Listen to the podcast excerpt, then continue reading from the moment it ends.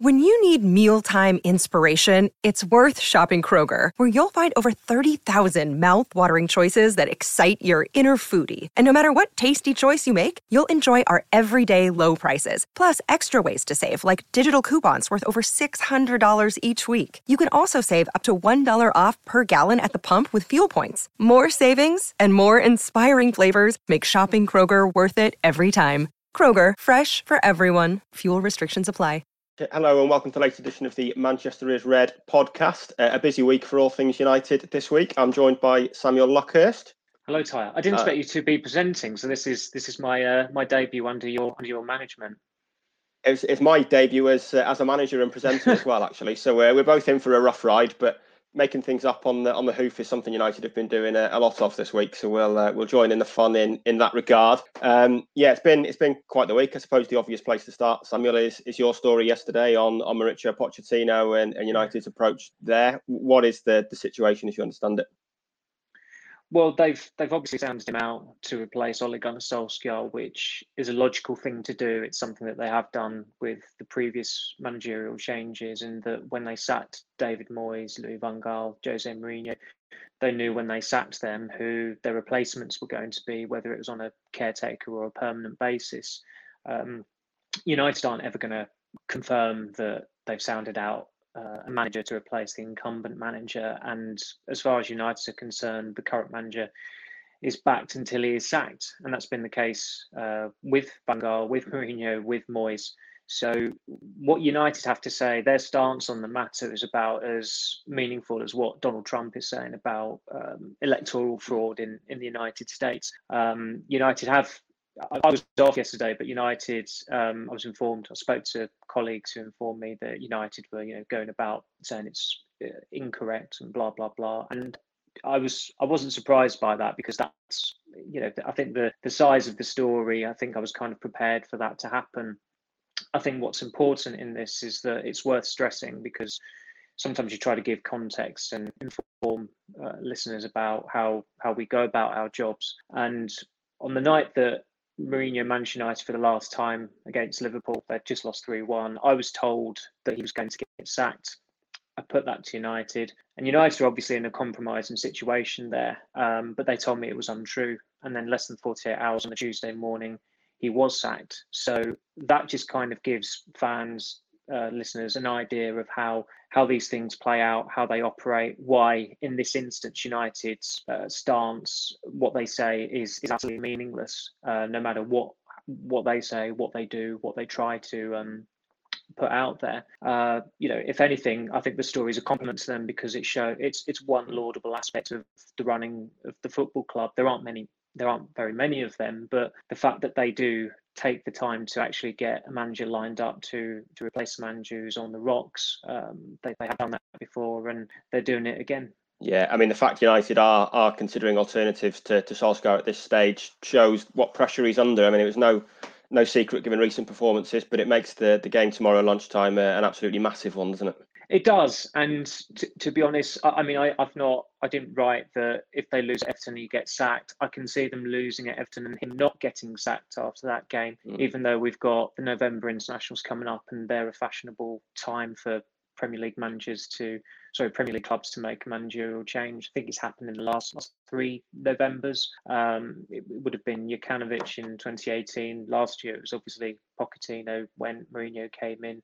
I think David Moyes uh, replaced Slaven Bilic at West Ham in, in 2017. So it, it is a logical time, but the mitigation, of course, is that United will have played five games fewer than they ordinarily ordinarily would have, which is a sizable difference, um, given that there are 15 points on on offer there, or would have been off, on offer there if if we weren't living in a in a pandemic so and, and also I, I wrote in the in the story that, that there is reluctance on United's part to to sack Ole Gunnar Solskjaer. I, I can't repeat the quote, but Malcolm Tucker has a pretty legendary line in the thick of it about the timing of sackings and why if you sack someone so soon it reflects badly on the employer but if you sack an employee after a certain amount of time it's pinned completely on on the employee in Solskjaer's case I think it's irrelevant even when he is sacked because ultimately the, the, the, problems at the club are, are the are the owners and are the is is Ed Woodward. Um, Solskjaer has his shortcomings as manager, and United invested an awful lot of money on signings on on his watch already. But I don't think there's ever been widespread uh, acceptance that he is absolutely the right man to be in that role. Uh, he put out put up a compelling case to get the job on a permanent basis and succeeded in that. He's had some success along the way as a permanent manager. Uh, towards the end of last season, sorry, the second half last season, they were they were excellent after Fernandes came in, and it was a bit of a shame for them in the end that it ended quite limply with with the Europa League semi final, which they, they really should have won going off the the performance in the first hour of that game. But there are fundamental issues there. Uh, there are fundamental problems there, and Solskjaer is a problem, but but not the problem, and that's that's the worry for United. Unless the structure changes, I think there's a danger that they're going to go around in circles, regardless of who the manager is. There's not there's not a freak of a manager out there who can come in and just make things happen magically. I think even if Pep Guardiola came in or Jurgen Klopp came in, they would demand immense backing, and Klopp's got backing from Michael Edwards, who's an exemplary sporting director at Liverpool. United don't have a director of football, and I think it was said around the time of Mourinho's dismissal, and it's still the case now, that whenever they do change manager, they need to have a director of football in as well. If anything, mm. hiring a director of football, a competent director of football, is just as important, if not more important, than who the next manager is going to be. Yeah, I, mean, I suppose the irony is that had United stuck to their original plan when they appointed Solskjaer, that they might not be in this situation. The, the plan was always to make a decision at the end of that 2018-19 season, and then they appointed him on a permanent basis in, in March, and results fell off a cliff. And it, it does feel like by making that decision and, and trusting in this cultural reset that he's wanted and, and phrases like that, they've really nailed their colours to the mast with Solskjaer, haven't they? And it's it's going to be a, a significant decision for the club to to part ways with him it is and it isn't. I think of all the of all the managerial changes they've made, Solskjaer is is maybe the most expendable because he was a caretaker in the first place, and he doesn't have the CV of Van Gaal or Mourinho or the gravitas of those two. When Moyes was shocked, it was a massive jolt because United hadn't sacked a manager in just nearly nearly 28 years. I think it would have been Atkinson. Obviously, I think this is the anniversary of Ron Atkinson sacking. Um, we're speaking today because Alex Ferguson came in. Again, another instance of a club having a manager lined up to replace a manager before uh, they've pulled the trigger. So and and also like if if, if you're superstitious, uh, United have sacked a manager in, in, in a year that's ended with an even number in the last few years, and of course we're in 2020 now. So uh, I, I, think that with with Solskjaer, as I said, I still think they'll try and hold firm and give him time. And unfortunately for him, that big game now that kind of got him through last season has deserted him in the Premier League, and that they have lost to Arsenal. They were absolutely trounced by Tottenham. They were pretty pretty soulless against Chelsea. The last two games at Old Trafford, the performances the performances at Old Trafford all season, in fact, have been pretty dreadful. And you can't play the lack of supporters card, which is what Solskjaer tried last week. I, I suspect Solskjaer will be absolutely beside himself that there won't be any supporters inside Goodison Park this weekend because that is nowhere near as intimidating a ground as it would be with 30 odd thousand scousers inside it. So, looking at the face of it, you know, objectively, it, it seems like a logical thing to do in, in dismissing Solskjaer, and that however much wiggle room he has and whatever the mitigation, there is a better coach out there and a coach that United wanted to come in and replace Mourinho in the first instance. There's no compensation fee to pay to Tottenham. There's no hurdle in, in going out there and getting Pochettino. Um, and it's just a case of really, you know, how long do they wait now? I think, um, you know, Solskjaer did turn it around midway through last season and had the signing of Fernandes to help him along the way.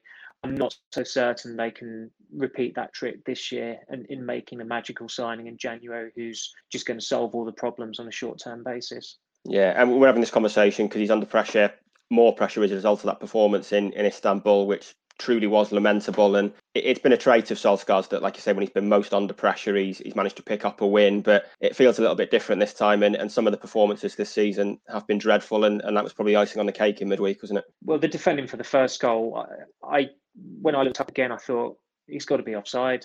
No, he wasn't offside. And the, the more you see it, the more it just beggars belief that they allowed themselves to be in that position, uh, that situation. That kind of setup is only forgivable if you're one nil down in, in added time and you're, you're trying to get an equaliser and you, you do literally send everyone bar the goalkeeper forward. I mean, Dean Henderson had every right to butt heads literally with, with some of his teammates after that. And I think that's possibly one of the issues with United that they do seem too nice a team still.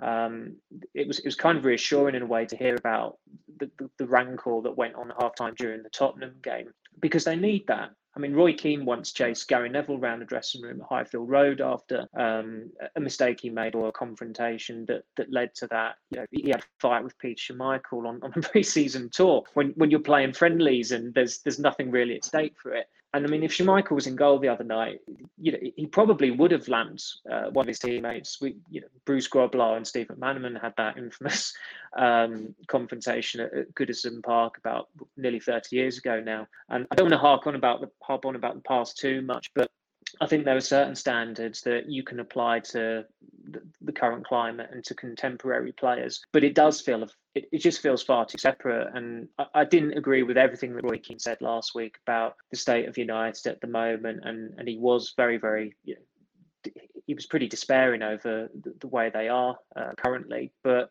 he, he does have a lot of points, a lot of valid points that just seem to go over the head of these players. Maguire in midweek, I thought, was, scandalous in that there was clearly no fundamental leadership going on in that back line. I think a couple of minutes after Ba scored straight from a goal kick, Tuanzebe was the last one, last man back with Ba and fouled him, got a yellow card, and, and Ba was I mean, he was asking for a red card. It, it, it, wasn't a red card, but he, he had, you could understand where he was coming from. You just think, how has that situation been allowed to happen a second time? And it was almost as if Maguire mm. went rogue. Um, and with him, look, I, I, know United had a dearth of options to replace Ash, Ashley Young as captain in January.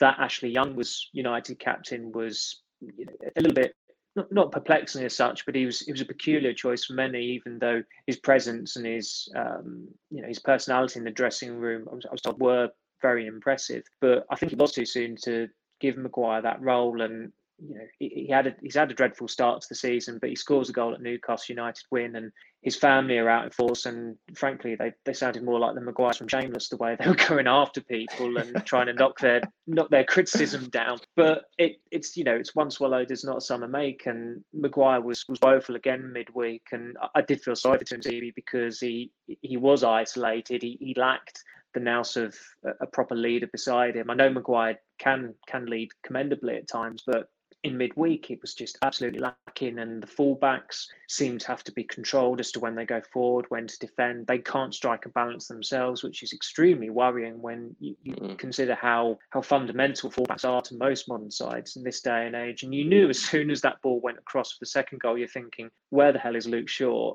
And you're also thinking, Luke Shaw's not going to be the one getting on the end of this, and of course he wasn't the ball goes in, they're 2 0 down, and that ends up being the winning goal. I suppose the, the main concern going into the Everton game is that you could probably count on one hand how many play how many United players genuinely deserve to start. Yeah, I mean the, the defence is is utterly perplexing, isn't it? And you've got, like you said, leaders who aren't leading. You've got defenders who should be natural communicators who aren't talking to each other. Coaching staff micromanaging fullbacks during games from the touchline is this a failure of players or uh, is it a failure of coaching staff as well? Because they look badly organised as yeah. well, don't they? It's it's got to be both. I mean, Scholes and Hargreaves' analysis um, in midweek uh, was was pretty impressive, and Scholes obviously pinpointed that Phelan was saying, you know, someone's got to be further back there, almost as if he was alert to the danger. I think the trouble with someone like Mike Phelan is that he's he's got to be the only assistant manager who isn't actually coaching the players. The the coaches who are going through the day to day routines mainly are Kieran McKenna and Michael Carrick. And then come match day, Phelan strides out onto the touchline as the self acclaimed boss he is. That's that's a reference to something he said, I think at the tail end of 2013, where he effectively said, "Oh, I was the real boss at Man United because I did this, that, and the other." And he's talking about Ferguson's last five years. It, it, it, was a risible statement. But anyway, if, if he's coming out onto the touchline when he doesn't coach these players on a daily basis, why would the players respect what he has to say or um, take into account what he has to say? It's almost as if he's just you know being there as a kind of like I, I don't know. It's it's it's just almost like this gesture of appearances sake of being a link to the past, and it doesn't really quite wash. And unfortunately for Solskjaer, there was that screenshot of him smiling at 2 1. And the only time he's ever really cut loose at the press conference was when it was mentioned to him about Van Persie you know, lamenting that he was kind of chuckling and smiling after a 2 0 defeat at Arsenal. So I don't imagine that will have gone down well with Solskjaer, seeing those screenshots. And sometimes appearances are deceiving and things like that, but it's it's just another way that how how he is uh, perceived by a section of the fan base. So uh, it's it's obviously not looking good for him at the moment. But I do still think for him anyway, this, the situation is just about salvageable. But he's not been handed a good hand. They've they've strengthened the squad this season rather than the first team. Yeah, I mean the inconsistency of this team is is completely baffling, isn't it? Given what they did in Paris and, and against RB Leipzig, and it, that makes it impossible to know exactly what we're going to get at Goodison on Saturday. It does, and Everton away does not look as intimidating as it did a few weeks ago. I think it was pretty apparent even when Everton had that start to the season that if they suffered a few injuries or suspensions, they were they were in danger of regressing, and that's exactly what's happened. They have had injuries and suspensions. I think Richarlison is still out for this game. Uh, I think he's still suspended. Digne, I know, is is available because his his ban was reduced to one game. Um, but last week they had Gylfi Sigurdsson and Fabian Delph back in the team up at Newcastle. Allan and Doucouré look a little bit tired um, because they have been ever presence in there. And Newcastle, Newcastle one two one. I know this has been a season of surprising results, but I wasn't wholly surprised by that. And and that was even though Everton finally dropped Jordan Pickford. So there are obvious chinks in the armour at Everton in that they the defence I just don't think is particularly convincing. Coleman is past his best.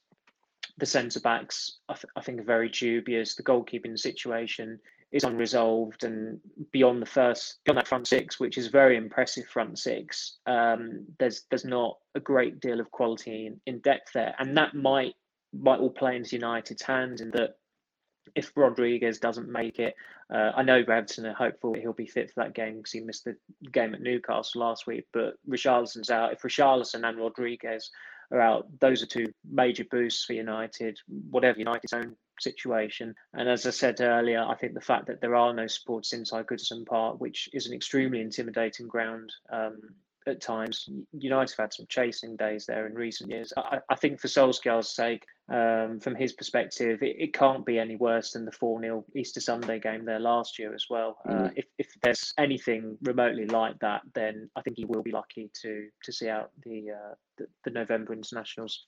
Yeah, I mean, it seems incredible that that's probably only 18 months or so that, that game. And it, it felt then like Solskjaer was just picking players out of form in, a desperate bid to get a team together yeah. and, and that we needed changes. And it, it's, it's almost come full circle. Players deserve to be dropped after Arsenal, players deserve to be dropped after Istanbul. And it's, it's very difficult to know what his best 11 or his best shape is at the moment. It is. I mean, Fred, Lindelof, and De Gea are, you know, must be delighted that they didn't play in midweek because they're, mm. they're, they're completely unblemished by that performance. But then you think, well, Fred played against Arsenal and he was he was probably the worst player on the pitch. He was he was absolutely abysmal. But there's every chance he'll start on on Saturday because the players who came in midweek just didn't make an impression. That's including the substitutes. They had, they had 16 players involved in that Başakşehir game, and f- frankly, nobody really did anything to suggest that they should be starting this weekend. But it doesn't work like that. Some of those players who who were involved are are going to be starting at Goodison. Uh, I, I, think again, whatever team Solskjaer goes with, it's going to be contentious. Van der Beek yeah. didn't really assert himself well. I think as soon as the first goal went in, everyone crumbled, including him. Uh, but up until then, I know it's not very long, but it's about 13 minutes. I think he looked he looked pretty good. But if he's back out and Pogba's back in, you ask yourself, well, why you turn into someone who whose future doesn't appear to be at United, and at the expense of someone who you've just signed, who apparently does represent the future. So as I said, it's it's going to be a contentious team that he picks again. Um, Maguire has got a lot of naysayers uh, at the moment because his form has just been dreadful, frankly. Uh, but Tuanzebe had such a chastening time in the first half in Istanbul. You kind of expect it to be the same back five as against Arsenal, unless Alex Telles is deemed fit enough to you know, mm. make his Premier League debut. Which, even though again there are no supporters at Goodison, I still think it's a big ask against an Everton side who have have made a pretty good start to the season despite their recent form. Yeah, it's about finding that balance for Solskjaer, I guess, at the moment. When he's been playing Fred and McTominay, it, it, feels like they're not getting enough creativity going forward. When he doesn't play them, it feels like they're too open. There's almost midfield is a strong area, but finding the right combination has, has proven to be an issue. And United somehow need to find a way of, of looking stronger defensively and, and ensuring it through midfield without leaving Fernandes as the sole creator because he, has been in that position recently and he's not in great form. And you can understand that in a way because the burden on him to create chances and, and be the main creator in this side is, is overwhelming, really, isn't it?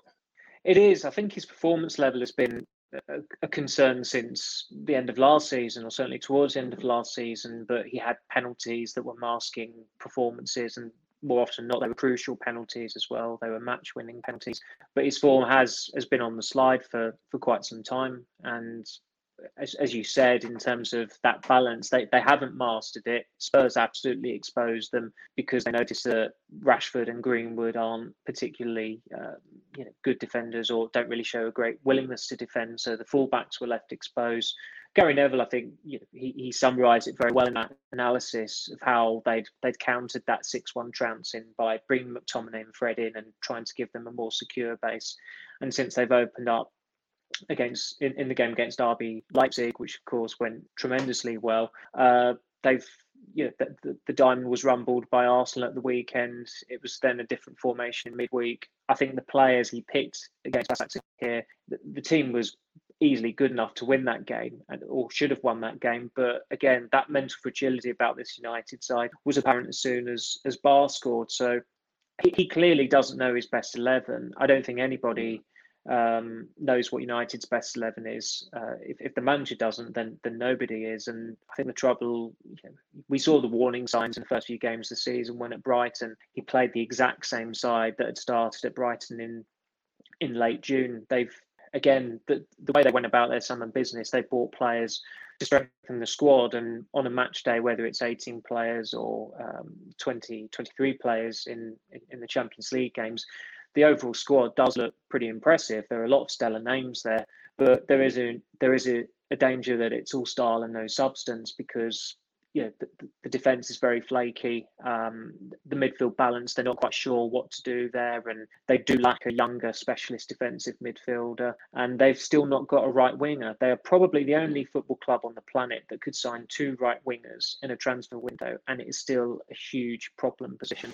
And Solskjaer alluded to that in midweek. He said about how um, too much the play was lopsided. It was too much to one side rather than the other side. When that's happening, that's that's not just players going rogue. That there's got to be a fundamental lack of communication or basic understanding of the instructions from the coaches. Yeah, I mean, good ever since the Grim Reaper was hanging over David Moyes. Goodison's yeah. been haunted by United managers, really. So, metaphorically, probably not a great place for Solskjaer to visit. And the fact you alluded to before, an international break coming up, not only is it potentially sacking season, but even if they lose and he stays, it's it's two weeks of, of a negative narrative. And if they do get beat, even if he doesn't go through his the pressure is going to be immense over this next two weeks building up to West Brom, isn't it? If they don't get some kind of positive result on Saturday. Absolutely. With with Pochettino, they are in a a relatively relaxed position in that there's nobody out there who would obviously go for Pochettino just yet. I mean, there have been a few clubs who who could have appointed him, Arsenal, uh, Barcelona, Juventus, all three of them plumped for former players. I think certainly at the end of the season or this time next year, we, we'd all be surprised if Pochettino is not managing United, PSG, or Real Madrid. Those are the three obvious clubs he played for PSG. Tuchel, I think he's into the last year of his contract, and although he's done a very good job at PSG, and they've kind of overcome that that bottle job status in the Champions League by getting to a final, uh, winning Liga every year, it, it, doesn't really suffice. And they lost again in midweek to to Leipzig, so their their qualification through to the last 16 is is actually in jeopardy. And if that were to happen, you really cannot see Tuchel staying for mm. another season. With Real Madrid, it's such a, a capricious club where it comes to managers and comes to coaches that with Zidane, even winning La Liga, it wouldn't necessarily guarantee that he stays on. They are a club that are utterly obsessed with winning the European Cup. Every year, their main objective, their main goal is to win the Champions League. And that's always that's that's been the case pretty much since Perez uh, first became president. And as I said, I think if Zidane doesn't win the Champions League, there's every chance that they'll change coach. Uh, there have been seasons where Zidane was in charge where it, it, pretty much did hinge on him winning the Champions League. Certainly in 2016, if he if he hadn't won it, Madrid were very, very open to bringing Mourinho back in charge, and that was one of the the subplots to United being after him as well at the same time. So uh, things can unravel very, very quickly um, as far as United's competitors, if you like, for Pochettino go. But at the moment, there's there's very little uh, threat of him going elsewhere. Yeah, Rich and Dom normally uh, end these podcasts with requests for predictions, but it, it feels like this United side are, are basically beyond the prediction stage now. They're they're so unpredictable. Uh, have you got the faintest idea what's going to happen this weekend?